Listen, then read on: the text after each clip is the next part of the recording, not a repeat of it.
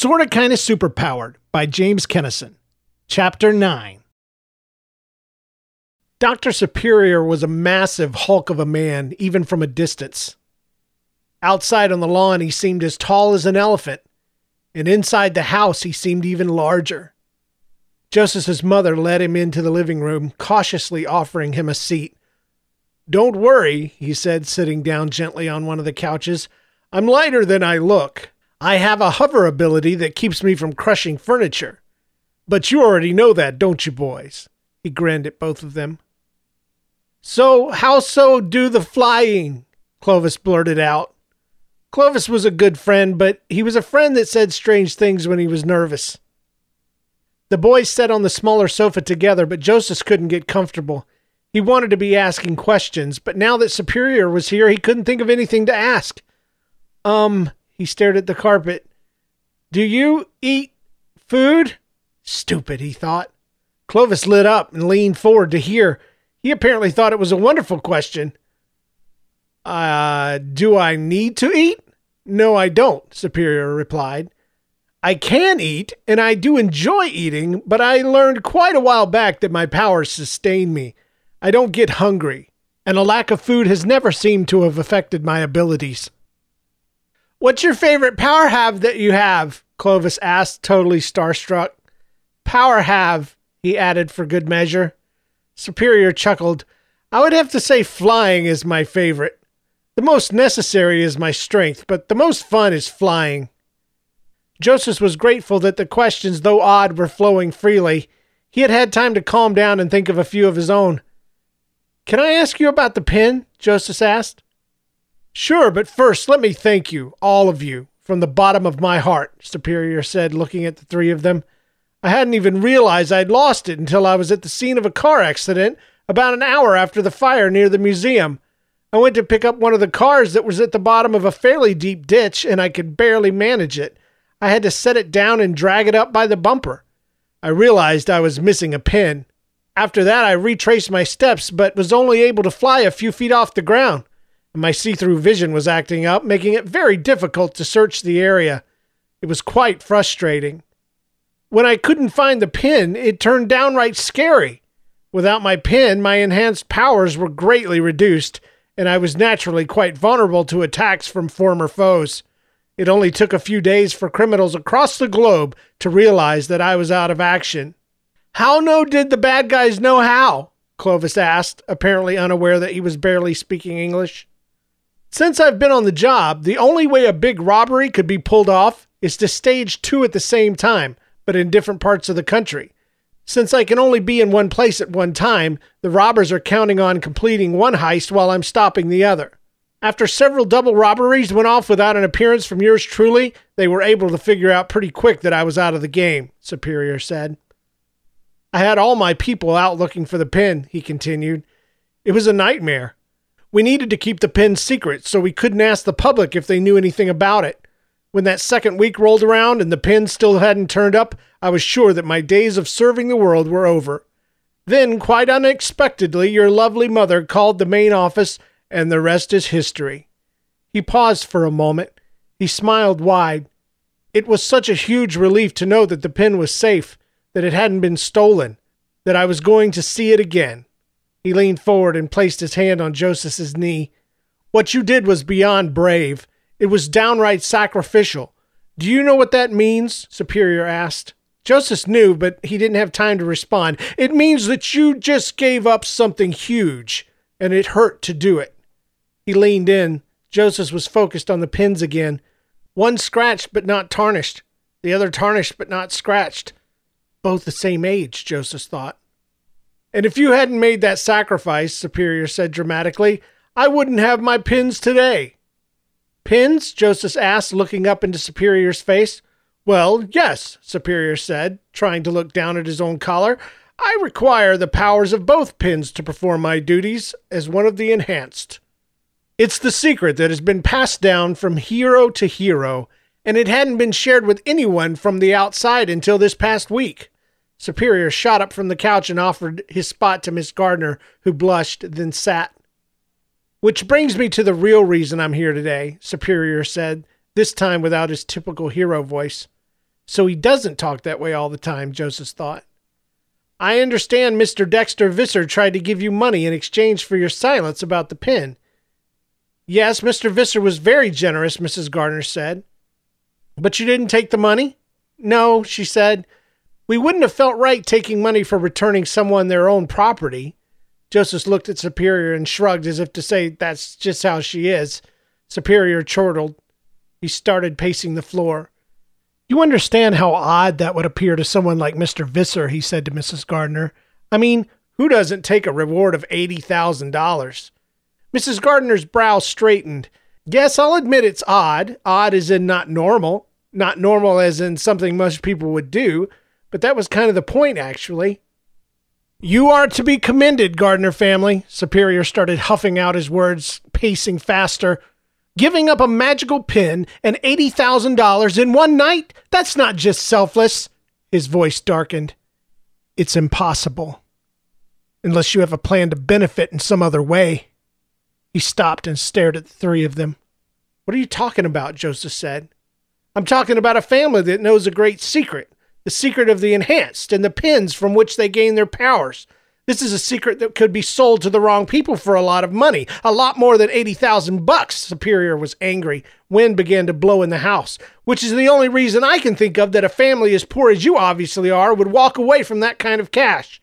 The wind was picking up. Loose papers were flying into the walls. Superior's own hair was tousled back and forth against his scalp. Holy crap, Joseph thought. He thinks we're criminals. Mr. Superior, sir, he said, I, I promise you, your secret is safe with us. We haven't been contacted by anyone, Mrs. Gardner said, trying to keep her hair out of her face. No one knows we even had the pin. And you, young man, Superior turned to Clovis, your little anonymous blog posting my story, spreading my secrets all over the internet for the world to see. Superior leaned down and screamed directly into Clovis's face, Are my secrets safe, Clovis? Clovis withered and pushed back into the couch as much as he could. He cast a frightened glance at Joseph. I, I didn't know. I, I didn't realize, Clovis said, blubbering out his words. Clovis, Joseph said, shocked. You've been posting stuff about the pin on your blog? I, I can delete it all, Clovis shuddered. Joseph wondered where this was going. Superior was livid and his family was scared. He didn't know, okay? Joseph said, raising his voice, trying to sound brave as the wind dried his eyes. We're just stupid kids. Nobody's going to believe us, even if we did want to tell. Joseph stood to his feet and took a step toward Superior. Even if someone did offer us money, we wouldn't tell. We're not the bad guys, and I'm sorry, but you're being a total butthead to my family for no reason. Superior pursed his lips and blew a puff of air at Joseph. Joseph was slammed back into the couch hard. The throw pillows blew right over the back. A lamp fell backward, crashing into the floor. Mrs. Gardner gasped and stood to her feet. Oh my God, what are you doing? Leave my son! Superior puffed again, and Mrs. Gardner was lifted off her feet, slammed into the wall, and landed on the couch. She didn't move. Clovis had his legs lifted onto the couch, holding his knees, head down, sniffling and shaking in fear. Mom! Joseph shouted. She moaned and slid her arm up to her head. There was blood, but she was alive. He dared not move. The wind was picking up. Items from around the room were beginning to be blown to the floor. I'm sorry, folks, Superior said in a cold mockery of his heroic tone, but I have worked too hard, come too far, and hurt too many people to risk having my secret revealed and exploited. Are you going to kill us? Joseph asked, though the answer seemed pretty obvious to him. No, not exactly, Superior replied, smiling. Not directly, anyway. You see, my powers have certain limits especially when it comes to what the pins consider selfish actions. Superior lifted his foot and slammed it hard into Joseph's chest, pressing him into the couch, which slid back about a foot. No selfish actions, Superior repeated, but there are always loopholes, always a way around things. He removed his heavy booted foot from Joseph's chest. He dug inside a small pouch attached to his belt, retrieving what looked like a clear glass egg the egg was full of wires, circuit boards, metal plates, and a blinking green light. I had the boys back at Superior Industries whip these up. They're very cool, Superior said proudly. When you hold it sideways, the light turns blue and it'll blow into a real live tornado. He turned it on the other side. If you hold it this way, the lights blink yellow, and when it goes off, you'll have an entire building up in flames within seconds. He tossed the egg in the air and acted as if he were about to drop it. He laughed at the terror that flashed in Joseph's eyes. He turned the egg upright again. And when you hold it like this, the green light flashes and it just blows up. I don't know why they made the explosion light blink green. You'd think red would make more sense, orange maybe, but green? He laughed at his own cleverness. Joseph was crying hard now. Mrs. Gardner was still unconscious. My point is, I don't need powers to use this little guy. He rolled the egg between his fingers. I really should give it a name. Maybe Hum. A hero opportunity maker. After all, I have been using it for years to create little opportunities for me to fly in and save the day. Did I mention that if I held it like this, he held it upside down, the light blinks purple and it causes earthquakes? I'm telling you, these things are amazing. It's incredible what a few million dollars of research can get you. You've been causing accidents just to save people? Clovis screamed through his tears. Oh, I'm sorry, buddy, but the answer is yes. Haven't you heard? I'm the greatest enhanced hero of all time. No one has saved more people than Dr. Superior. No one has killed more either, Clovis shouted. Every year, hundreds of people die that you can't save. I always assumed it was because you were only one man and you couldn't get to them all. Clovis thrust out his skinny arm and pointed squarely at Superior. Now I know you killed them, he shouted. I didn't kill all of them. Not every fire, earthquake, or twister is my fault, Superior said slyly. But a good bit of them are. He laughed at his own joke. The wind began to settle. Dr. Superior was presumably feeling more relaxed. Joseph focused on the pins and tried to form a plan to get close to them. I need to keep him talking, he thought. Why, Dr. Superior? he asked. Why do you do it? Why be a bad hero? Really? You want to do this? Okay, I've been holding this in for almost 10 years. Why not? Joseph glanced at his mother, who was trying to sit up. Dr. Superior returned to pacing the floor as he talked. When I was 19, I stole a car. But since it was my stepdad's, they let me off with community service, and I was stuck working five days a week all summer at a community center. I worked for this old man, helping him run programs for street kids. The kids were pretty rough, but they loved that old guy. He helped them with homework, talked them through their problems, he basically kept them out of trouble and tried to teach them to do right. He was a good guy. Most of the kids loved him much better than their own folks. Sometimes the school would even call the old man when one of them got in trouble because they knew the kids cared much more about what he thought. Superior paused, looking into the distance. The old man was starting to get to me, too. Once I saw him praying with one of the kids, talking to God about some problem with their family. I realized this old man had something that I might never have purpose but I didn't care. I wanted to make a lot of money as fast as I could so I could get out from under my idiot stepfather. After a couple of weeks, I figured out what was up and started selling weed out of the center. I sold to the kids, their parents, it didn't matter who, and the money started coming in. You're a monster, Joseph's mom interjected. She was looking down, rubbing the back of her head. And you're a washed up middle aged single parent. What's your point? Superior shouted back.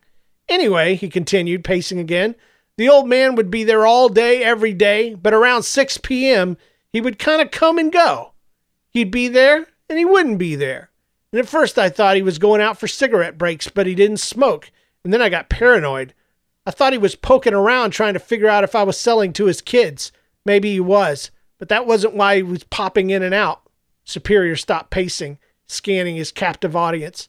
I followed him one night. I watched him pull a box out of his desk drawer. I followed him to the back entrance of the alleyway. I hid behind the trash and watched him pull two golden pins from that box, two identical pins. He pointed to the pins clipped to his own collar, just like these. I blinked and the old man was gone, and in his place was none other than the world famous enhanced hero, Captain Mighty. Joseph was thrilled that his question had been so successful. Superior was enjoying his own story.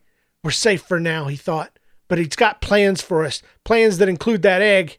He listened, but he kept his eyes on those pins. If he could get close, things might swing in his favor. Could you imagine Captain Mighty, the world's mightiest and most beloved hero, was actually just a simple old man working as a chaplain, babysitting and cleaning floors in an inner city community center? Watch it. My father was a chaplain, Mrs. Gardner moaned. Naturally, my esteem for this man went through the roof, Superior said, emphasizing his point by punching his fist into the ceiling, dusty drywall crumbs spilt on the carpet. It was pretty humbling when I realized the kind of sacrifice he was making in his life, but he wasn't realizing the full potential of his powers. There were angles to be worked that he wasn't working, so I decided that the pin should be mine. So one night, without any trouble, I just walked in and swiped him out of his desk. Dr. Superior snapped his fingers loudly, emphasizing how easy his theft had been. I went out back, I pinned him to the points of my collar, and poof, I became what you see today, suit and all. I jumped into the air and enjoyed my first flight. It was quite scary. And once I found my way back to the ground, I was in the middle of the city and I could see through the buildings all around me. I saw safes full of cash and valuables. Imagine my surprise, though, when I went for them and couldn't even pull open the door. I tried to leap up into the building and couldn't do that either. And that's when I found the message on the back of my eyelids. Yeah, I know. Selfish gain will not work out, Joseph quoted. Superior pointed at Joseph. Exactly, he said. How annoying is that? So I found another way to get what I wanted. I became a hero, just like Captain Mighty, and I discovered that people are pretty grateful when you save their children from a burning house. Airlines love to throw money at you when you keep their planes from falling out of the sky. Rewards started rolling in, as did interview requests and news coverage. Social media popped up right about that time, so soon there were photos and video clips of supersized me all over the place. Within the first year, I had amassed enough wealth to form Superior Industries and began construction on my secret base and public headquarters, the Enhanced Heroes Memorial Museum. The very next thing I did was hire some scientists, researchers, and a couple of historians to find out as much as I could about the Enhanced, where the pins came from, how they worked, and more importantly, how do we work around them? Joseph had a question.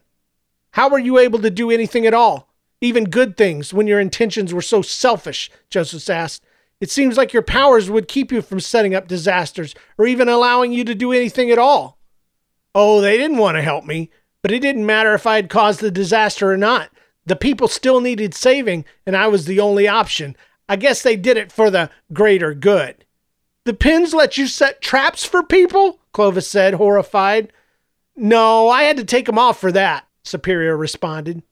Anytime I wanted to do something for the company or create a catastrophe, I had to do it without the pens.